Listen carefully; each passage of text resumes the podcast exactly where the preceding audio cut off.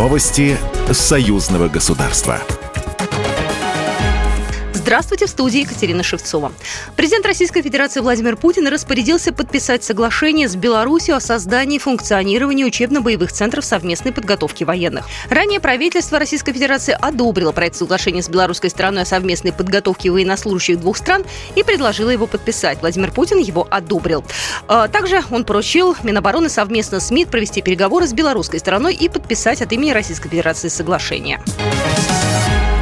Буйническое поле Могилева может стать совместным проектом союзного государства, заявил председатель постоянной комиссии Палаты представителей Национального собрания Республики Беларусь по образованию, культуре и науке Игорь Марзалюк на видеомосте «Москва-Минск», посвященном совместной деятельности Беларуси и России по увековечиванию памяти защитников Отечества, передает Союз Бай. Мы планируем масштабный музей, связанный с показом героической обороны Могилева в 1941 году. Дело в том, что это ратный совместный подвиг. Буйническое поле защищали с одной стороны 172-я стрелковая дивизия Тульской области, а с другой стороны Народное ополчение шелковой фабрики Могилева, подчеркнул председатель профильной парламентской комиссии. Он также отметил, что впервые Народное ополчение в годы Великой Отечественной войны было создано и приняло участие в боевых действиях именно в Могилеве.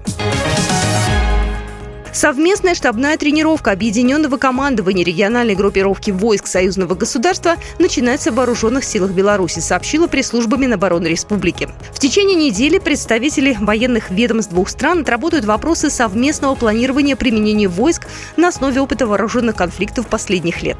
В белорусском Минобороны проинформировали, что комплекс совместных мероприятий оперативной подготовки направлен на повышение совместимости органов военного управления двух государств и является очередным этапом подготовки к совместному оперативному учению «Щит Союза-2023», которое пройдет на территории Российской Федерации в сентябре этого года.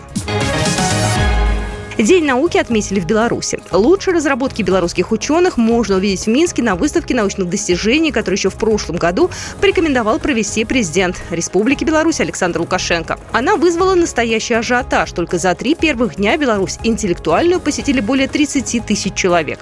Поэтому ее работу решили продлить до конца недели.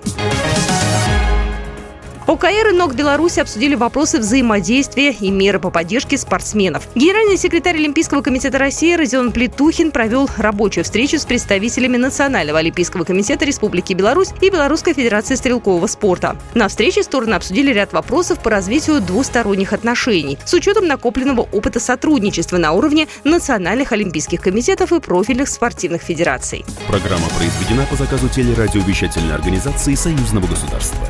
Новости союзного государства.